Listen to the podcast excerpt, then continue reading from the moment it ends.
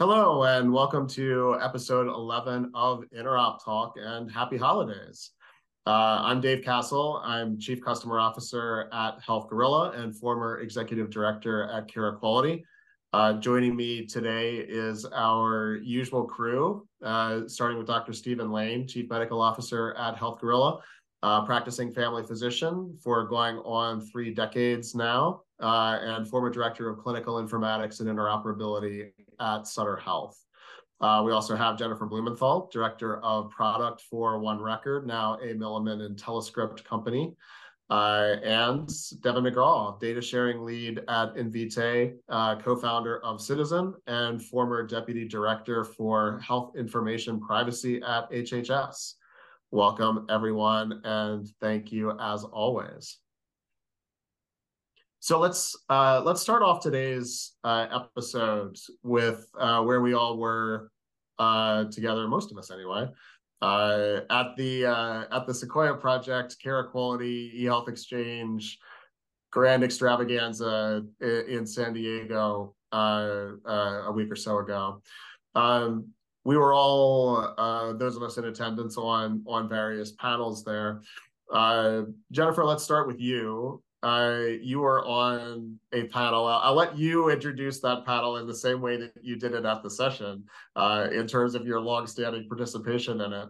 Uh, but you were on a panel called "The Patient Is Knocking," uh, and actually one of Deven's colleagues was on that that panel as mm-hmm. Um, what what's uh, what would you like to share with with the audience about that panel and just about the direction and that that things are headed there in in Carequality? And to be clear, that that panel was was I believe in the Carequality uh, portion of the meeting.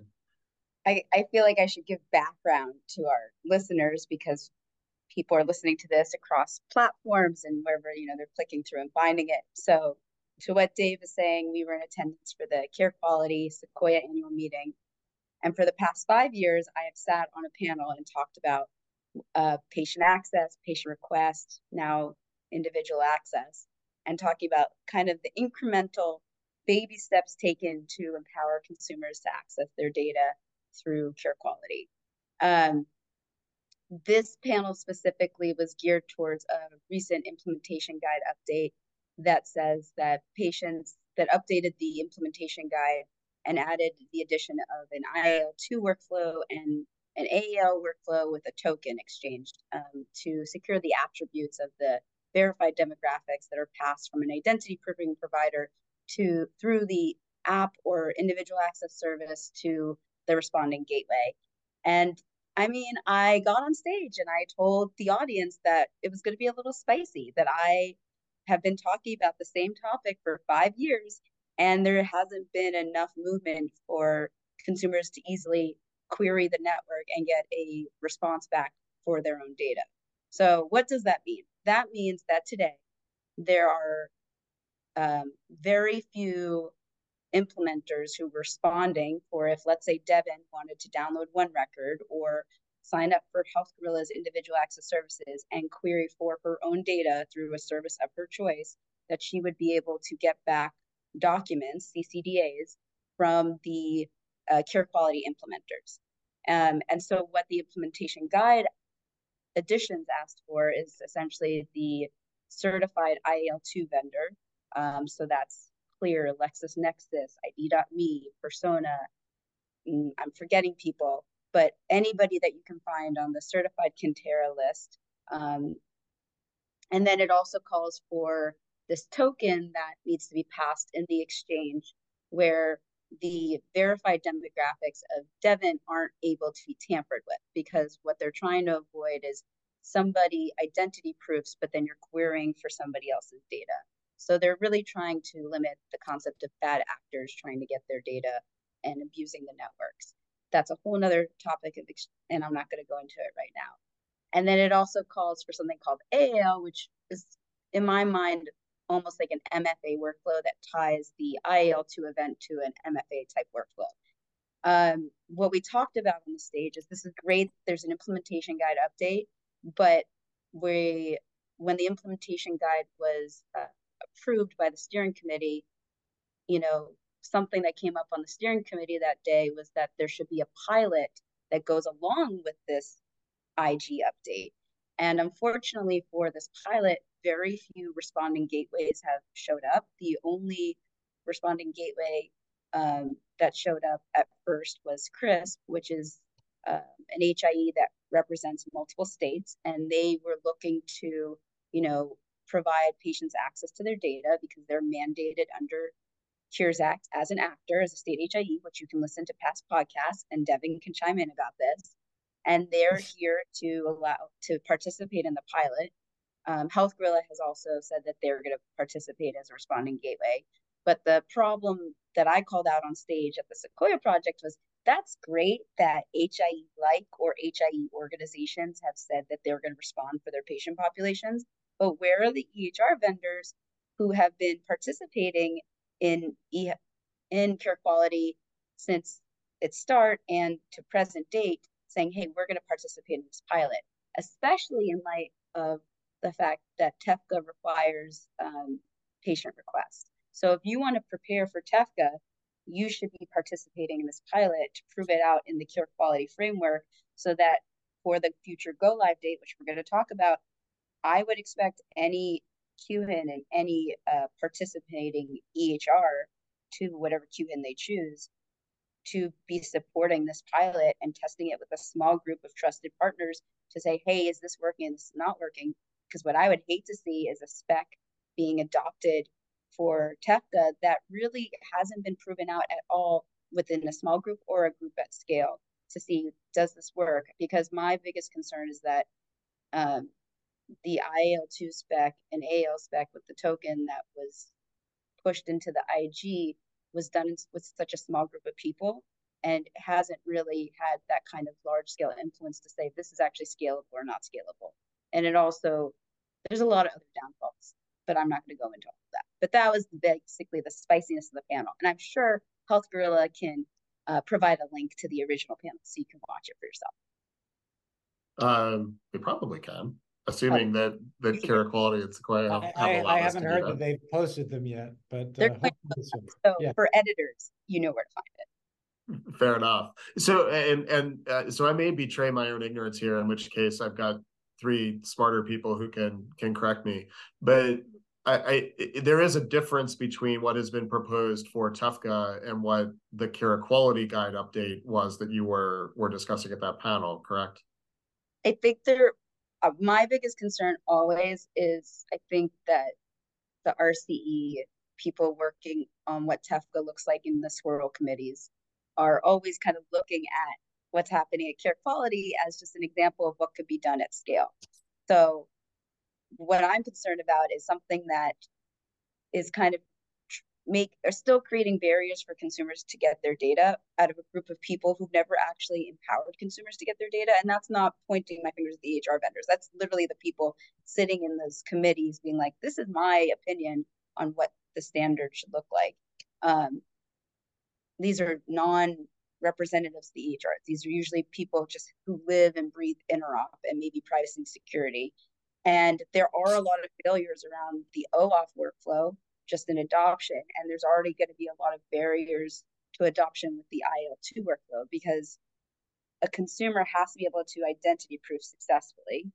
And then there has to, those verified demographics have to be used for a patient match.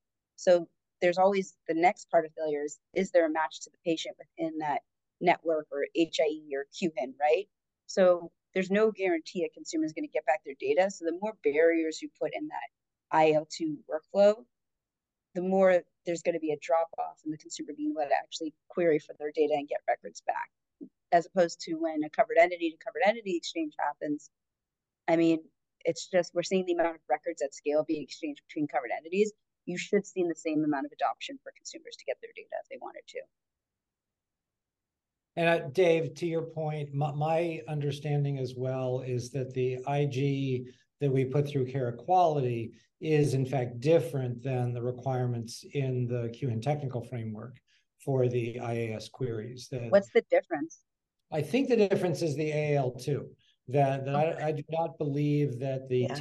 IAS requires AL2, that, that that was included in Carequality. Uh, that that's my understanding.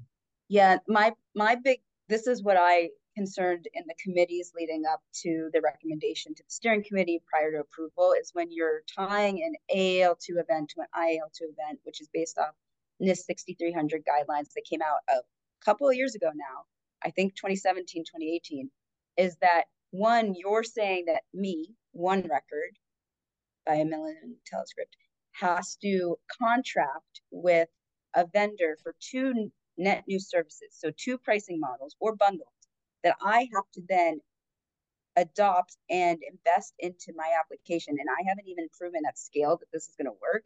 How about we just start with IL2 and then we layer in the AL? That and I think that's the path. I think that's the path we're going to take with TEFCA. That's my understanding.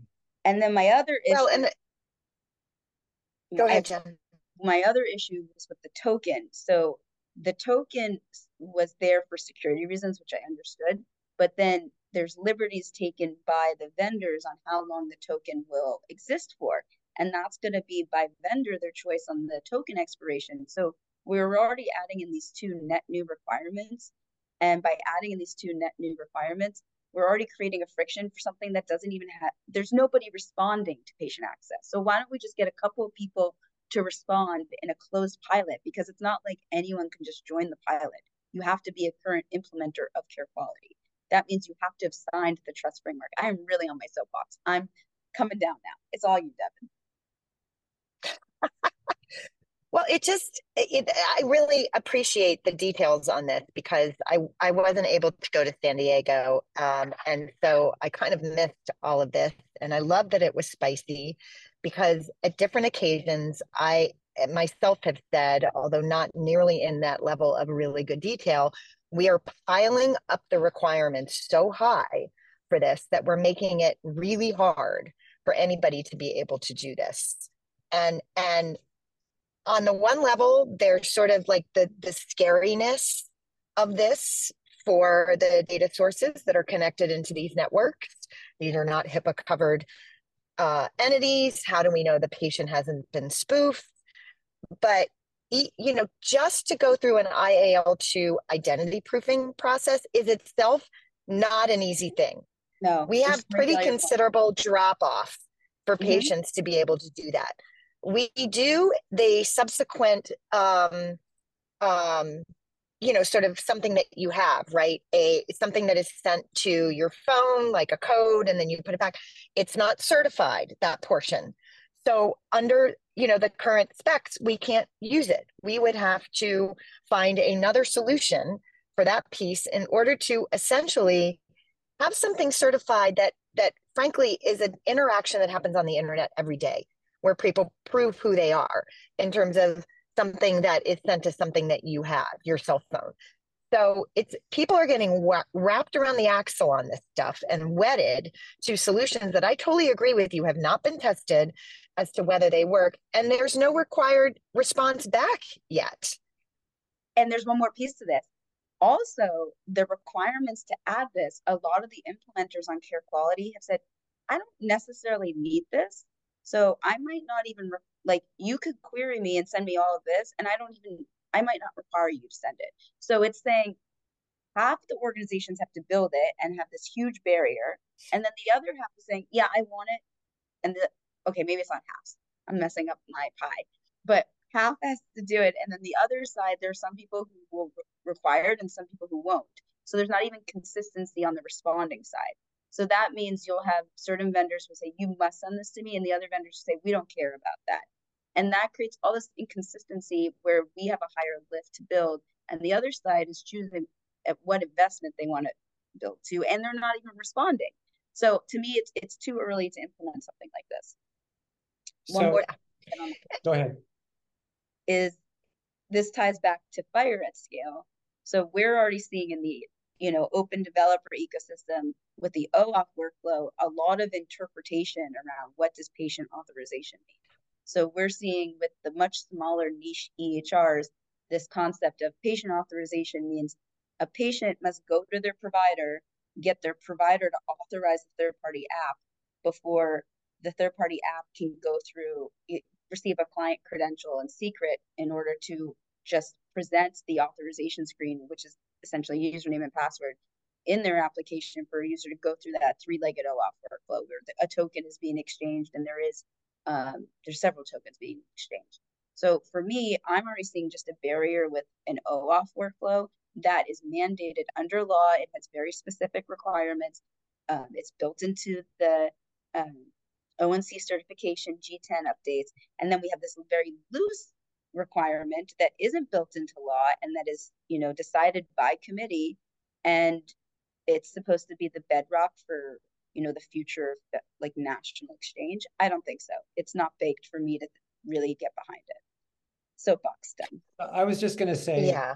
despite all of that and all of these challenges that we've been facing for years, my understanding, and you mentioned CRISP, in talking to the folks from CRISP, is that they are ready today to respond to Carequality patient queries.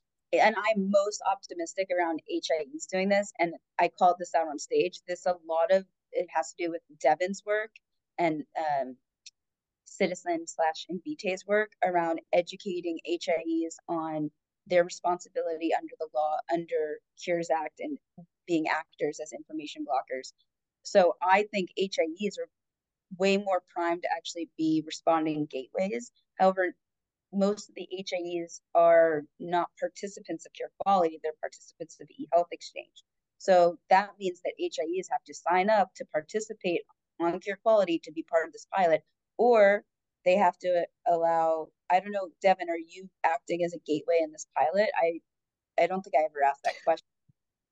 I don't Yeah. think so. Um, I mean, I, I think there were some readiness issues from a tech side on our end that we weren't necessarily going to make it from a timing perspective, but we were definitely, you know, depending on how long it lasts, could end up, um, you know, still participating because we're very interested, obviously, And in helping to facilitate all of this. And as a developer, it would actually be easier for me to just work directly with Deven outside of Carequality and connect to the gateway that her Cures Act gateway for the HIEs that she signed up, or connect directly to CRISP or connect directly to Health Gorilla, right? So there's a lot of what I consider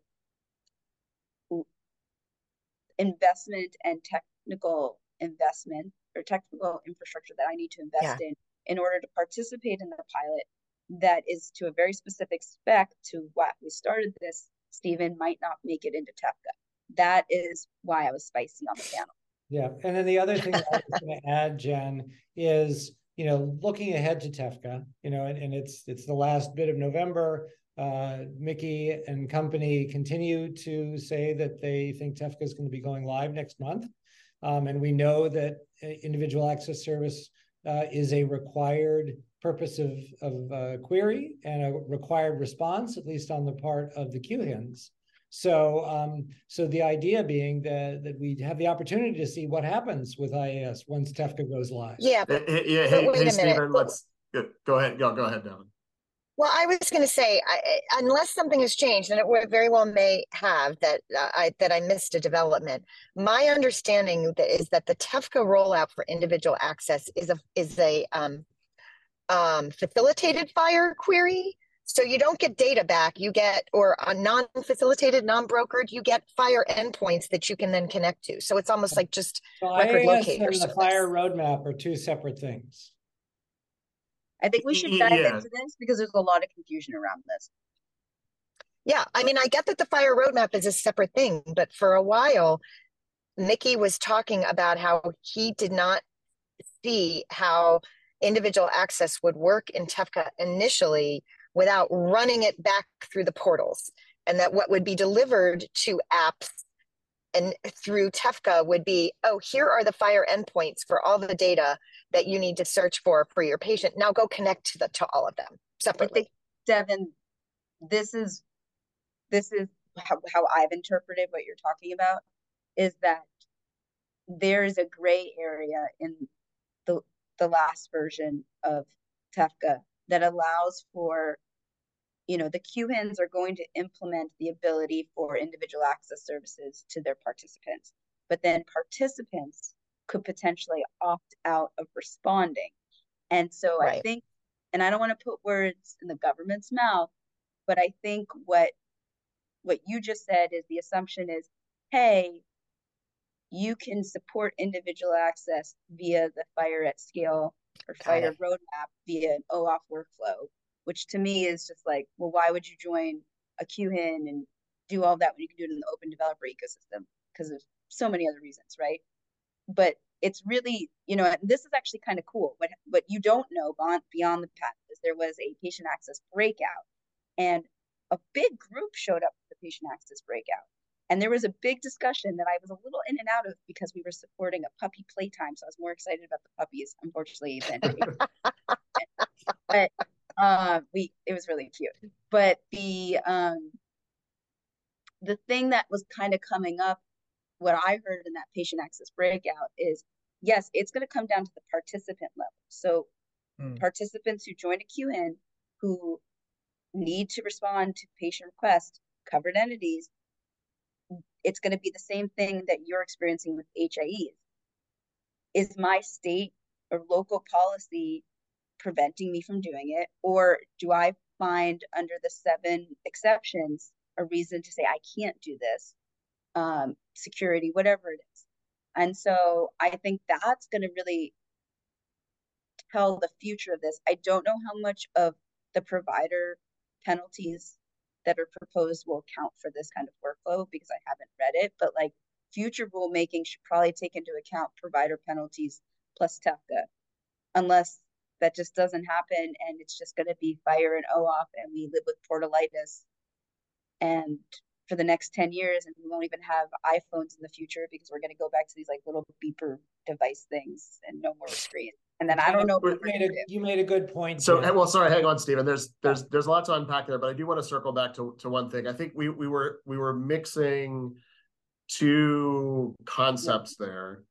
We were mixing, I think, the technical mechanism Right. slash standard through which a an IAS query would occur with the policy elements around whether it was required to be responded to. Um, so the the when when hopefully we all are are live on TEFCA here and we can drop the candidate from the the, the candidate QHIN uh, phraseology that we use.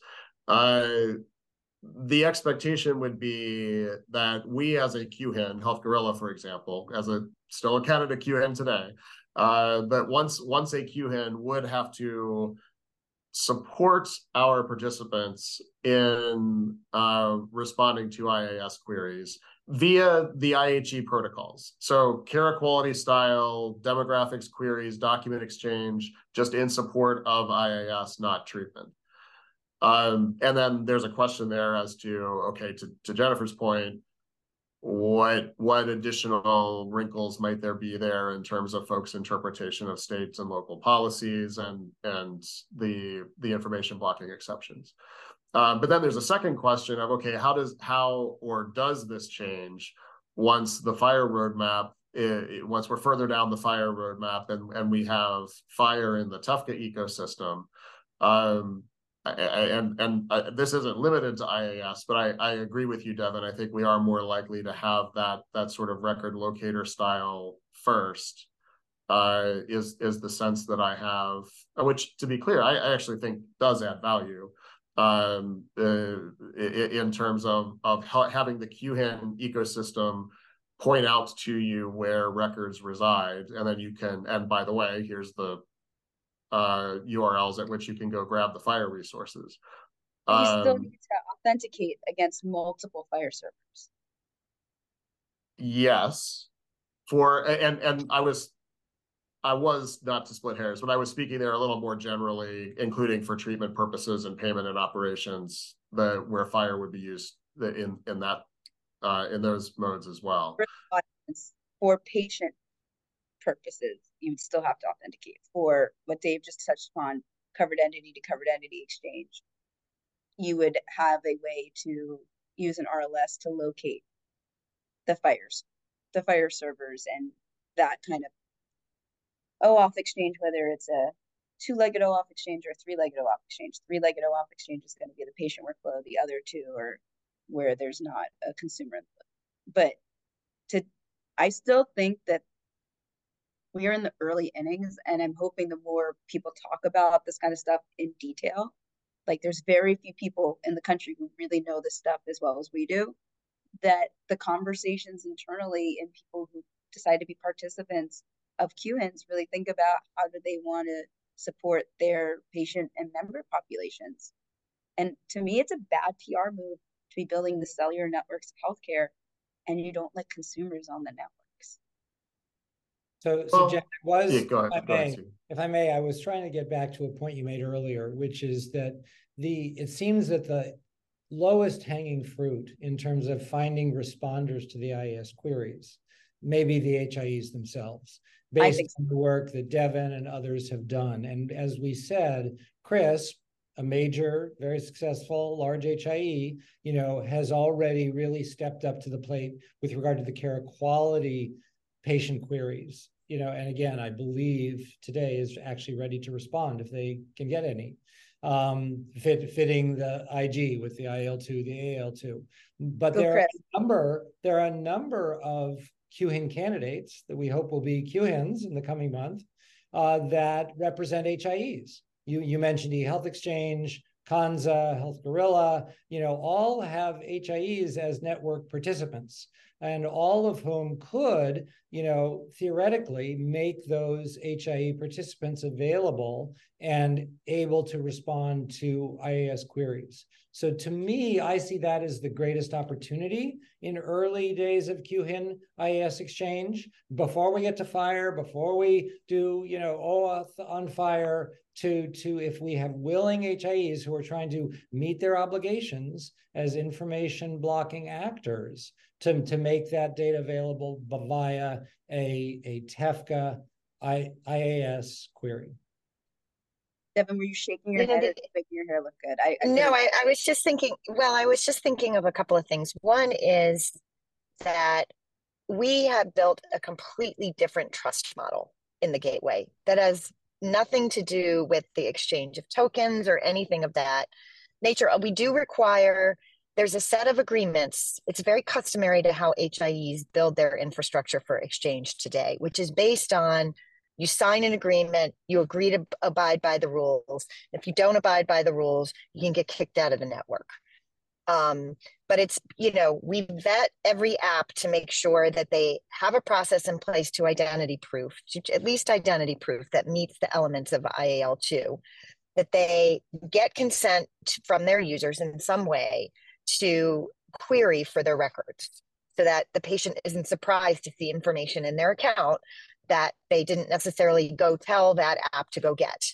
And then the third thing is, um, you know, signing agreements to kind of abide by the rules around, you know, sort of whether there are traffic limitations or things of that nature. So there's a vetting process associated with that. Each of the HIEs that signs up to the gateway is on board with that as a methodology for exchange. And frankly, it's just much simpler and and is in the process of being you know tested in the wild today so so while there is this sort of opportunity under both TEFCA, TEFCA and Carequality for HIEs to exchange that way, and that's definitely the way that CRISP has decided to go. There are very different models being pursued for how how this happens, and and I think it really begs the question about what's the best way to facilitate the trust that's needed in order for the information to flow without all these hurdles. It, you know, we, we've sort of built this kind of technical infrastructure in the Carequality spec that frankly again as, as jennifer pointed out has not been tested yet and and and frankly may be really difficult when there are other ways to get get at this in terms of you know sort of vetting the participants in a way that doesn't allow for i don't know any other way to interlopers or spoofers or or you know that you're you have trusted people on all sides of the of the transaction that have have been through some sort of vetting um it's something that we resisted for a while on the app side in terms of like you shouldn't be able to make a judgment call about whether an app can connect into your your um, FHIR um, FHIR apis if they've otherwise met all of the specs. But but for for this type of network exchange where we're not relying on on OAuth and and the FHIR APIs, we just don't have the same kind of sort of trusted infrastructure for this And yet we're assuming that we can get this done through a set of technical obstacles that that I've always thought like first of all it seemed like it was forever being added to in terms of sort of what was expected. And second of all is is untested. I do want to say one we thing. get we get we get data every day from health information management departments based mostly on our reputation and the fact that we ID proof, proof people. That's it. And we get a lot of data for our users. It doesn't have to be this hard. I, I think that's an important point that Deven's making is like when I said that there was a you know a new implementation guide out, like Dave, technically there's always been an implementation guide in Carequality to support patient access. I called this out on stage, and a nice gentleman named Eric Heflin wrote the original spec. It's just,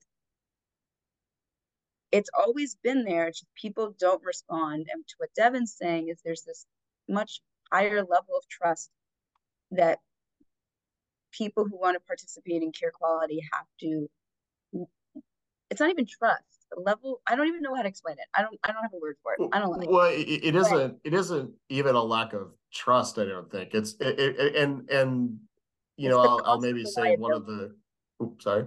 It's the cost of the liability. It's the it's the level of risk that organizations who are responding are willing to take on or if they expose the wrong data to a non-covered entity through a third party application. That is the that is what we are talking about and I understand that organizations do not want that risk. And I that is something I won't point fingers at because that is a big deal. And I don't want to see healthcare organizations shut down because we need healthcare organizations in this country. We need doctors. We do not want organizations to have those kinds of risks, but there has to be some sort of way for consumers to get their data. And if it's through Deven, then she's the vehicle.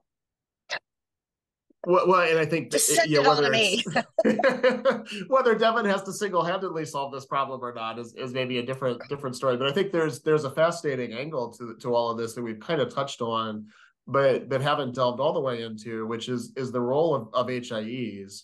And and it's it's just so interesting because you know back in the the very early days of Carequality, HIEs were the ones that were very hesitant and and they were the ones who were kind of holding back and and not quite sure what was going on and now it's it's like the script has flipped entirely HIEs are the ones that are out there, you know, pushing the boundaries and really doing a lot of, of good to advance interoperability. And it's the EHR vendors who had originally started uh, the sharing through Carequality, who are in some cases, and Jen, you look like you disagree, but, but are the ones that, who are are more of an obstacle.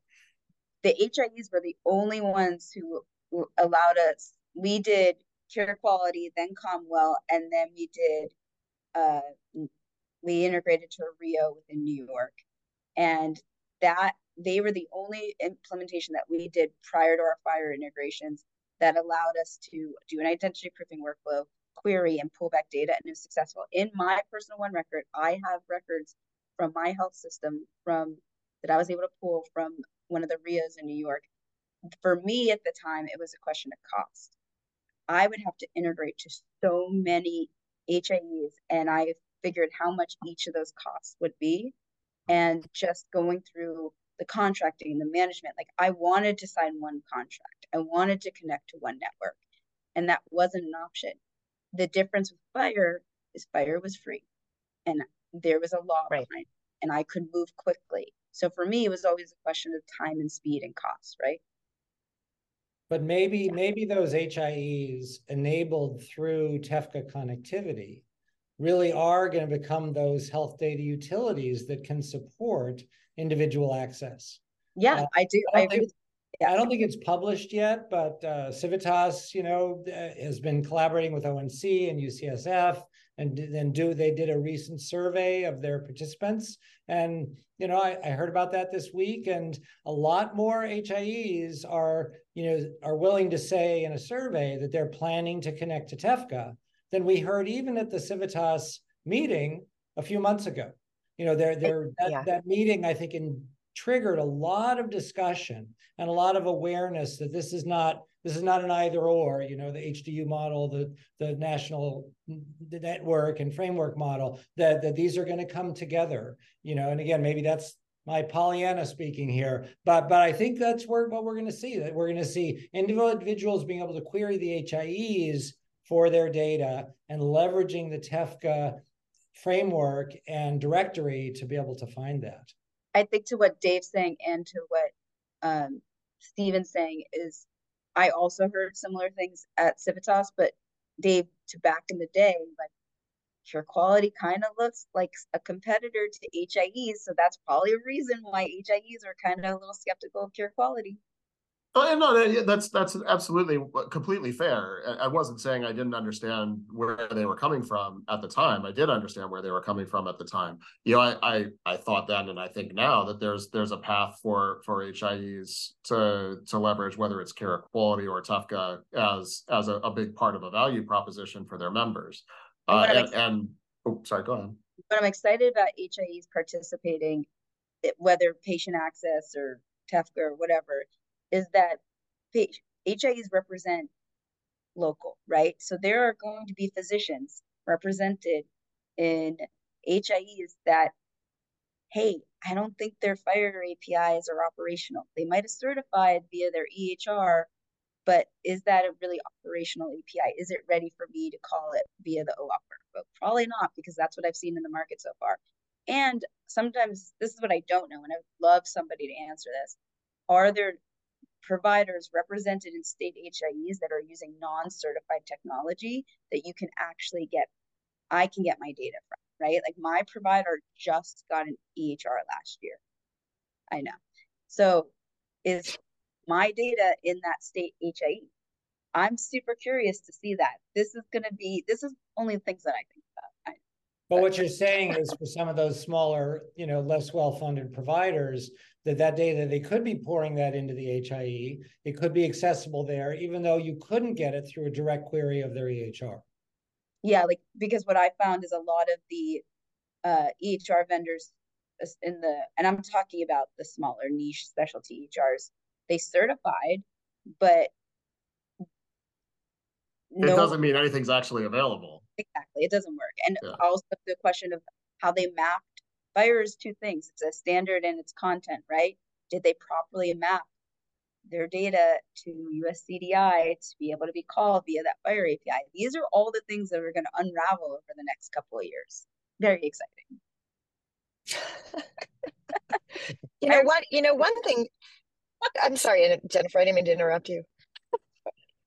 you know, one thing that does occur to me. So, you know, what are the motivations for HIEs to come to the to to you know sort of really be excited and enthusiastic about connecting to patients. I, I, think there are multiple motivations. One, one being they are a little bit closer to their communities and and do see themselves as health data utilities. So this is another sort of piece of that role. In some cases, the they have they're under state expectations to share data with patients. That was certainly true in New York when the SHIN-NY adopted a set of policies around patient access.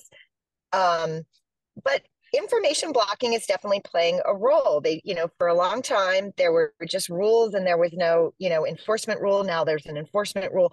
They're not the only ones on the hook. The other actor covered by the same set of penalties is certified EHRs. So, you know, which frankly have both an HIE component to them with respect to the network services that they provide to their customers, as well as their role as a certified EHR vendor. And I think that if they think that their information blocking obligations stop at offering the FHIR API, I don't read the rule that way. Um, so, I, I want to circle back to that, but you know, credit where due. I did want to make make this point earlier. We I did learn something at, at the conference uh, last week, week and a half, whatever it was, um, uh, that CommonWell, for example, stated that they were now seeing, I think, roughly 18%, which is, is not super high, but is higher than I thought it was. in, in terms of of their response rates. And a big part of that i think is our friends at meditech actually who who have in fact rolled out uh, responses in, in CommonWell to patient uh, queries. Uh, so you know credit where due to to meditech on that front. And, and they may not be the only ones in CommonWell Uh, it's mostly Meditech. Meditech makes up the bulk of that number, so go Meditech. Uh, they also their FHIR APIs work as expected, which is great. Um, so I think Meditech gets a gold star on effort. Um, the they make up the bulk of that percentage. And, and what they're doing, just so I'm clear, is a patient can query Meditech using FHIR queries? No. Oh, well they Oh, can they can do that too presumably but but they will also respond to a CommonWell query Yeah. just as you would do for treatment in CommonWell but they will respond for ias as well or for whatever CommonWell calls it but ias essentially as well it's a document based query. You're, you're it's it's they they just flipped it on in the management portal. They will respond because what happens right now is when you query, you you'll get back in the code. It'll be like purpose of you know, you know, I can actually see it because I've seen this in the code. It will say, uh, you know, request denied, purpose of use. So like for everybody else, you're going to see in the code, request denied, purpose of use, patient request. and theirs, when you query, you're going to get documents back because they've enabled it. Like that is literally, it's literally light switch. Like just flip the switch. Let's do it. And they have IAS providers on the CommonWell network that are sending those requests. Well, CommonWell, because I worked on this committee to approve it, Change Healthcare is, you know, the spec for, you know, what they wanted from an IL2 vendor influenced what came over to Carequality as well. So basically, if you, you know, are a CommonWell member and you are, you have, there's some contractual elements to this, but you've signed the documents and you're going to query for patient requests and you have an IL2 vendor and you've done your, you you know, the underlying service provider service provider has certified it and said, yeah, this looks good. Um, you can query for patient request and Meditech is responding. And, you know, The- but then you still the have, IL, the IL two vendors, the, I mean, the, the IAS vendors themselves are CommonWell network participants.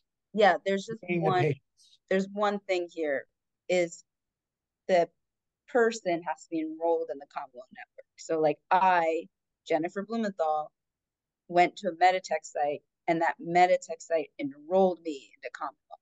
So even though that Meditech site is participating, if my site didn't enroll me, they're not going to get a match because I'm not enrolled in the CommonWell network. There's this whole linking thing, which is going to change as they move to being a QHIN. But um, so there is still that other variable, which not a lot of people talk about because there's a difference between the site being enabled and then the person being enrolled, which is different from how Carequality works um, because there's no underlying infrastructure there. And so it's more of just, you know, a directory and, and, and a framework for how to exchange data. But if I, as a patient, went to OneRecord, set up an account for myself, OneRecord is a CommonWell participant, can I send, and if I've got data over at Meditech, I, as a OneRecord customer, I can send a query and expect to get data back from Meditech into my OneRecord. if you were enrolled by that site. So like it's very similar to HIEs. Like in New York, there's all this paperwork that you have to sign on the clipboard that says, "Hey, can we opt you into you know Healthix or into Rochester RHIO?" So if you didn't do that or w- whatever the policies there are for So the There's an opt-in at the, at the site, at the. Yeah, so that's site. only variable is if you're not enrolled in CommonWell, then the data still might not be available. So there's always, no matter the data source, there are these variables. So whenever somebody says they've solved interoperability and there's a silver bullet, I'm like, liar. So what is the? Anybody who says that has never tried, yeah. What, what's the numerator denominator on that eighteen percent then? Of the patients enrolled, I don't know if I've ever looked at it. I'm not even sure. I'm not sure they track that. I'd have to go ask CommonWell. No, I meant ask- to say, though, that Dave, you said that CommonWell said there was an eighteen percent response rate. Well, Oh. uh, uh, response rate, maybe let's maybe be careful. I think Right. eighteen percent of their participant share will will like- respond. It's whatever the, the, the, the denominator, like, I'm just making it up. Let's say it's like fifty thousand sites. I, that's not the number. Then that, whatever the Meditech sites are is, is the numerator. Okay, okay, got it. The Yeah, 50,000 and- and- and- isn't right. I don't, we- somebody Google it off the website right now. I, I can't remember. off the top of my head. I've told you something. But but I think you know the if you think about that from CommonWell alone, and then you think about where in some geographies such as Maryland and other places where where CRISP operates, and and you know others like Konza who are are similarly advanced, um, the the response rates for patients um, may may for for document queries and and kind of where where we always try to we, we say like we'd love to get patients parity with what we have in the treatment realm we're not there but i think we're closer than we thought maybe we were Mhm. uh at least once once some of these these hies are fully online and maybe not all of them are fully online yet I think coverage wise, like if I, I would make a bet that this is still going to be a very low success rate for an individual to pick an app of their choice and get their data. Because I can just think about how many unique FHIR endpoints we have and you know what that represents from a coverage perspective versus what's represented in the current responding gateways whether Carequality or CommonWell. So like it's still going to be a really high failure rate when you think about they have to make it through identity proofing. And then either the Carequality has to have responding gateways sites that are responding or CommonWell has to have responding gateways plus patient enrolled right? So where we are today is where i wish we were in 2016 um, so great for anyone who's just entering into this you're you're entering at the right moment. From a coverage perspective perspective like if we had covid again and you needed to get your vaccination data we haven't really moved the needle fair I'm- enough I- I'm I'm a harsh critic. I you know I, I want to I don't want to sugarcoat things. I want people to know the reality of the world we live in. Yeah. and that should motivate people to do better. No, I, I, I exactly. Agree. I don't want. I don't want to sugarcoat it either. Um. All right. Let's let's. Uh. We we mentioned information blocking disincentives. I think I think Deven, you you mentioned this. Uh. In in passing. Uh, can you elaborate a little bit on on what has has come out uh, recently and how we think that's going to complement the the OIG penalties? How uh, it, it might further the crusade against information blocking. Well, we had, you know, if you, unless you've been under a rock for the past few weeks, you know that um, the Department of Health and Human Services released their proposed rules for how they, for providers who are found to be information blocking, who get referred for appropriate disincentives. Like, what do those disincentives look like? HHS proposed it. This was a rule that ONC wrote, but with the cooperation of the Centers for Medicare and Medicaid Services, as those payment incentives really come out of that um, that office agency with it within HHS. O, o, o, ONC doesn't really have any penalty authority around disincentives for um, providers. So you know there was a really good summary of this that was provided at the at the Health Information Technology Advisory Committee that Steven and I both sit on and and so for a lot of those details, I would refer folks to that recording um, and the slide decks that were shared there because it's absolutely fantastic. But the, but in a nutshell, essentially they they have tied the disincentives to existing interoperability payment incentive programs, um, as well as accountable care organizations um, too, but that's a subset of the providers who are covered by the information blocking rules. A lot of questions that have come up about just how effective those disincentives are going to be. So, uh, you know, if we can go into some detail if you want. There, there's a there's a lot to be said here, and we're in an open public comment period, so it's commenting on them. It's a, a nice, nice. Maybe that's not the word I want. It's a start right? We didn't have anything at all for a while. Now we have these to comment on it, it leaves huge swath of providers who are subject to the information blocking rules out. It's not clear that that's terribly fair to those who are in. Um, so it's a little bit of a job half done, um, but you got to start somewhere. Yeah, I, I really So- agree, Deven, that it is, it is a good start. Uh, but as you say, I mean, it uses the promoting interoperability program where basically if you're a provider and you're found to be an information blocker and you would otherwise be getting a uh, promoting interoperability incentive, that you would lose that. You would not be considered uh, a meaningful EHR user for the calendar year that you were found to be information blocking. Then there's the the MIPS quality payment program, so um, that the eligible clinician um, would uh, would have a disincentive in that program as well. You know, and then the third one was the Medicare Shared Savings Program, uh, where the the providers found not to be meaningful users would lose out in that one as as well. So those those were the major three major disincentives that were proposed. Um, obviously, we're we're running out of time here, uh, and I think it would be good to come back. You know, the next time we we meet, actually, the next time we meet, we are going to have a special guest who was also part of the HITAC, uh, and we'll, I'm sure will works at a provider organization, and we'll have plenty to say about that. I don't know, Dave, if you want to Yeah. on that. Who's our special guest? Um, Steven, I think you you and and Jana are ahead of I'm me. willing to Who- say it. Yeah, we're we're, we're expecting to have Aaron Mary join us uh, Oh, in fun. in Deven's place Yeah. uh, in January. Oh, yay. Cool. Yeah. Oh, Yeah. I think that'll be really interesting. I'll definitely be looking at the recording.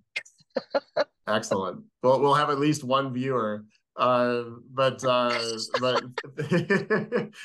thanks everyone. And and you know, there's there's so much obviously that we can can cover. We can say more about uh, about information blocking. Obviously, we can talk about California's efforts uh, in in in going a somewhat different direction than the federal government has gone, and obviously we'll we'll know more about uh, TEFCA Worlds uh, by the time we next convene as well. Uh, so looking TEFCA forward World. to that. I like that. And, I, I uh, like that expression. It sounds like like Western world or some sort of futuristic uh, sci-fi place. What are Anyway, California things again? The California QHINs, what are they called? QHIOs. QHIOs. And they're we're- not really the same as QHINs. That that's they, yeah, they are not the same as Q hens, but The we QHINs- could. IOs and HIEs. Oh my. I just wanted to say that. All right. With that, uh, thanks as always to Deven, Jennifer, and Steven, and uh, we will see you next time. Take care.